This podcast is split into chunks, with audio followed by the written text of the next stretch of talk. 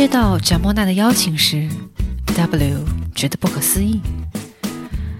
他和贾莫娜已经很久没有联系了，久到看到手机上莫娜的名字，大脑神经中枢需要好一阵子才传递过来信号。上次听说起莫娜，还是在去年的同学聚会上，一干女同学谈论起莫娜来，心中的嫉妒不甘与复杂都不屑于掩饰。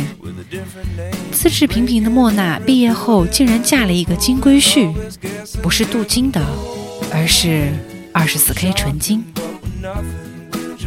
嫉妒，永远是和人类历史一样古老的人类古典情感。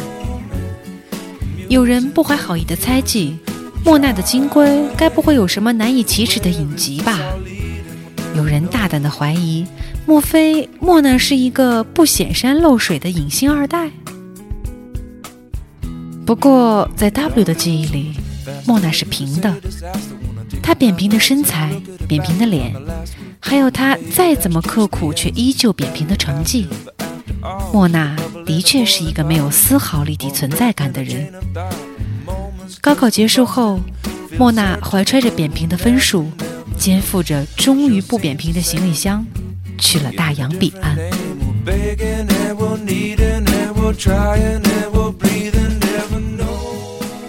孩莫娜是扁平的，但富人莫娜却有着敦实的存在感。无论在保姆司机眼里，女主人莫娜是如何的好修养、没有架子、平易近人，可此刻站在 W 面前的莫娜，心中却充满了不自在。在某些人眼里，恐怕她一辈子都是原形毕露、矫正不过来的自卑笨女孩莫娜。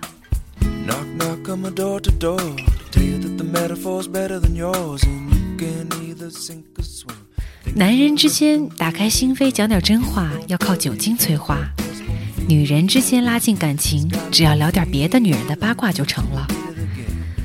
坐在莫娜家不可估价的黄花梨沙发上，喝着莫娜沏泡的充满玄妙学问的功夫茶，在和莫娜八卦了班中几个女生的近况后，女主人莫娜终于还原为女孩莫娜。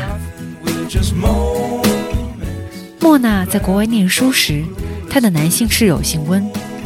温本来一个人住在一套大房子里，可纽约是一个热闹的、让人感觉到寂寞的城市。为了打发时间，也为了方便和其他留学生在一起鬼混，温就搬进了这个留学生集聚的街区，偶然的成为了莫娜的室友。很久之后，成为莫娜老公的温告诉莫娜。世间哪有那么多纯粹的偶然？必然性总是寓于偶然性之间嘛。当年他选择室友莫娜，哪里是漫不经心？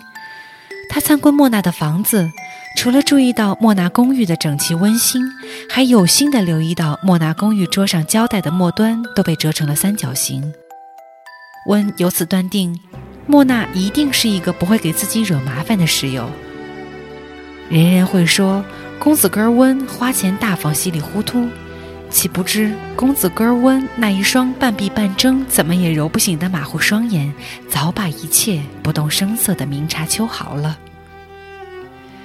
你看，最聪明的人其实是那种让任何人都觉得自己会比他聪明，然后对他失去防备的人。温经常安慰因为教授给分不慷慨而把眼睛哭肿成一条缝的莫娜。可怜的莫娜，分数只有傻子才会在乎呢。只要能顺利混毕业就 OK 啦。这个世界不是优等生的，你要明白这一点，就不会难过了。莫娜依旧哭哭啼啼着：“我，我，我，我当然在乎成绩了。我没有你那么能干的爸爸，我留学的学费都是父母省吃俭用攒来的。我没有漂亮的资本，脑子又不好使。”即使回国，又找不到好的工作。那一刻，温脸上惯有的不正经突然消失了。尽管他的表情依旧垮着，让人想把他揉碎，可他的承诺却半真半假着。别发愁了，莫娜，在我眼里你是聪明的。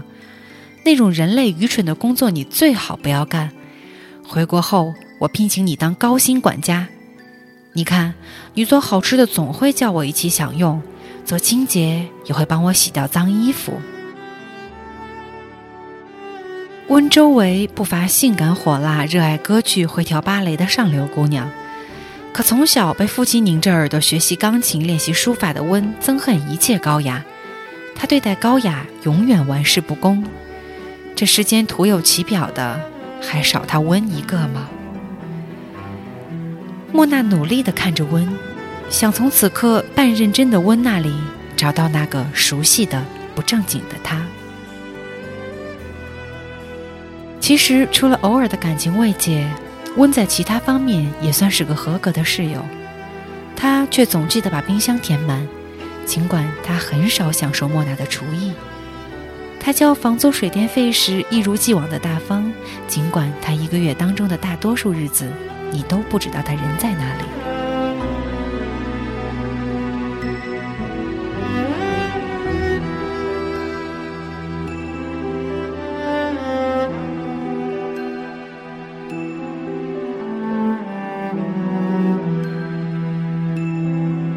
温家里后来还是出事了，他的父亲进去了，财产被全部冻结。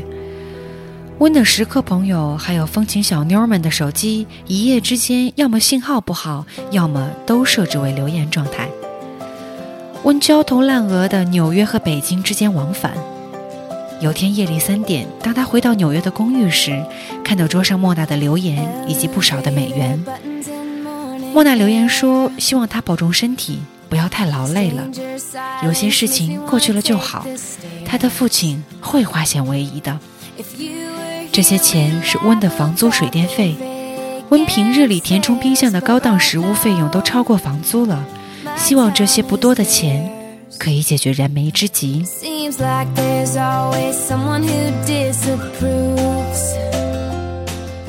不喜欢做决定的温，就在娼妓容光焕发、酒鬼吆三喝四、下水道气息泛滥的纽约深夜里，做了一个充满雄性荷尔蒙的决定。温渐渐的不飞回北京了，尽管他的成绩还是一如既往的烂透了，但他的迟到逃课不再是家常便饭，泡夜店也被陪莫娜泡图书馆所代替。温难得的从旖旎又麻醉的日子里呈现出清醒干燥的状态来。毕业的时候，他向莫娜求了婚。其他的人嘲笑莫娜，有钱的温瞅都不瞅莫娜，落难的凤凰倒是成全了不起眼的莫娜。莫娜笑笑，温比韩国偶像明星还帅呢。温的气味嗅起来永远如青草般清新，不落难当然轮不到我莫娜了。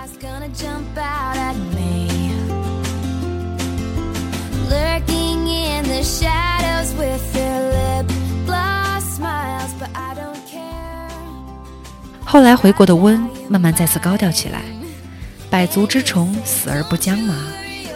温利用父亲旧部下的关系做生意做得风生水起。再后来，温的父亲据说答应了不牵扯出其他人。于是，这些其他人在风声过后努了把力，把温家的财产解冻了。莫娜又笑笑：“谁说是落难的凤凰呢？不过是淋了场大雨，雨过初霁，凤凰抖抖毛，依旧威武神气着呢。”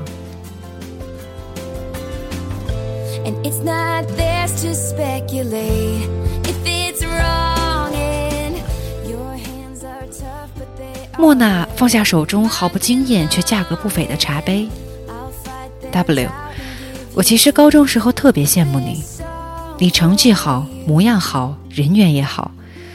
我那时候的理想就是以后便要像 W 你一样优秀呢，这样才能找到优秀的男朋友。W 一阵窘迫，我还没有男朋友呢。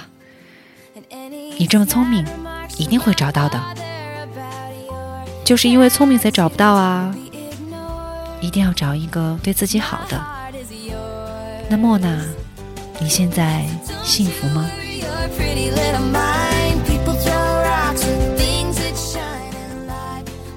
温对我还是很好的，尽管他身边又聚集了各色美女，他们看我的眼神儿都充满了挑衅，大概觉得我配不上他。温现在做生意是场面上的人，免不了对那些女人说些俏皮话。可温的有些俏皮话，在我这里全省了。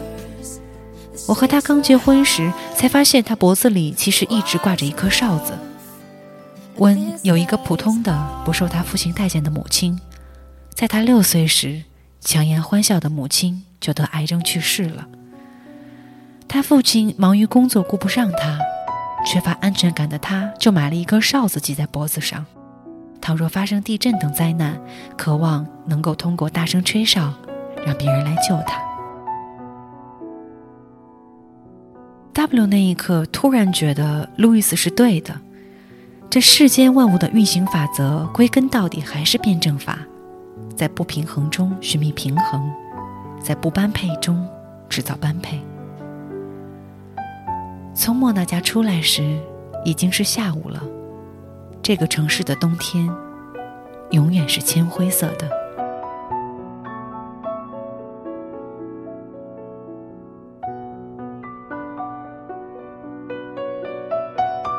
W 小姐从莫娜家回来以后，似乎开始觉醒了。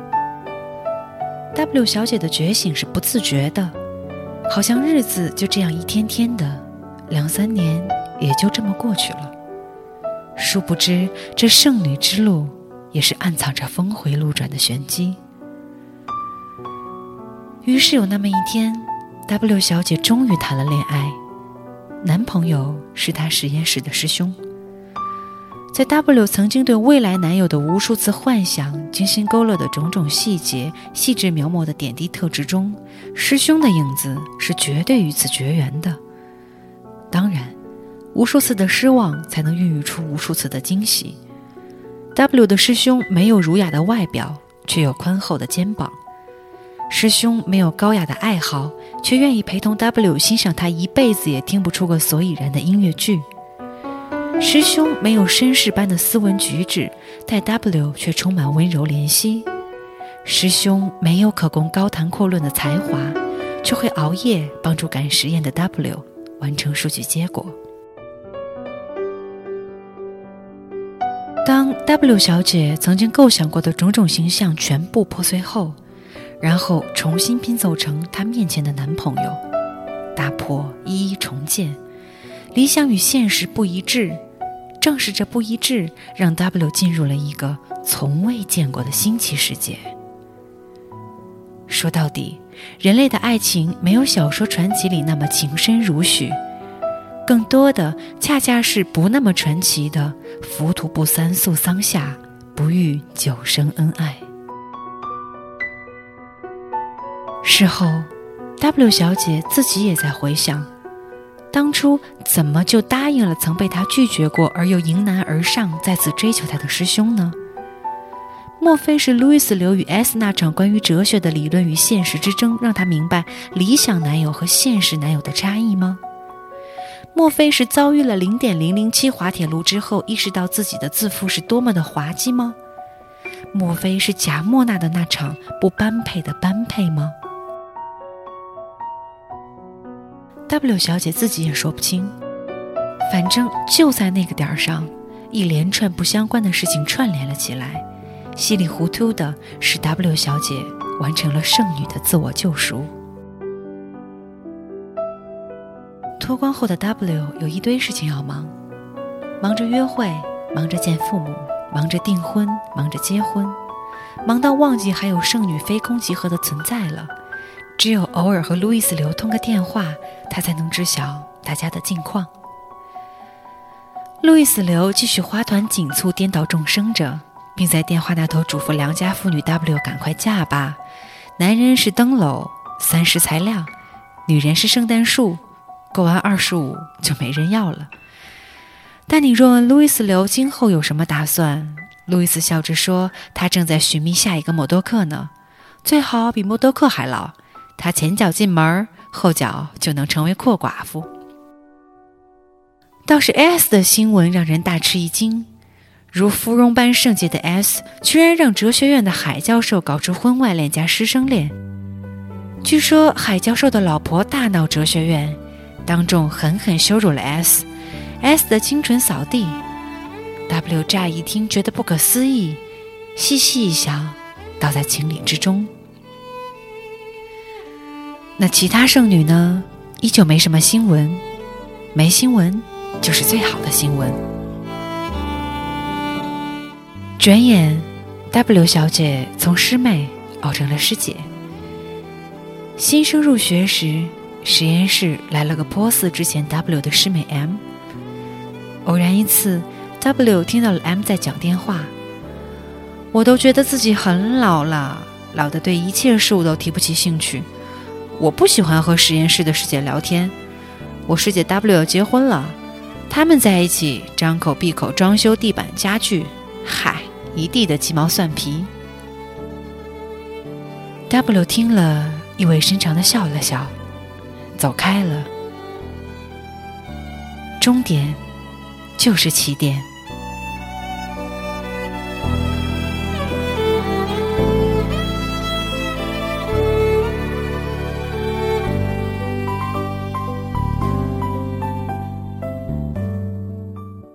那这个故事呢，到这里就和大家分享结束了。不知道在电波另一头的剩女们听到了这个故事，有没有一点点感触呢？那其实我一直就在讲，这世界上根本就没有什么理想型，遇到了那个人之前的理想型啊，就通通的消失在天际了。所以抓住身边的每一个人，抓住每一个机会。希望每一个剩女都能像 W 小姐一样，快点脱光，然后快点步入婚姻的殿堂吧。所以今天在节目的结尾向大家问好：饮鸩不止渴，农药陪你到最后。我们下期再见。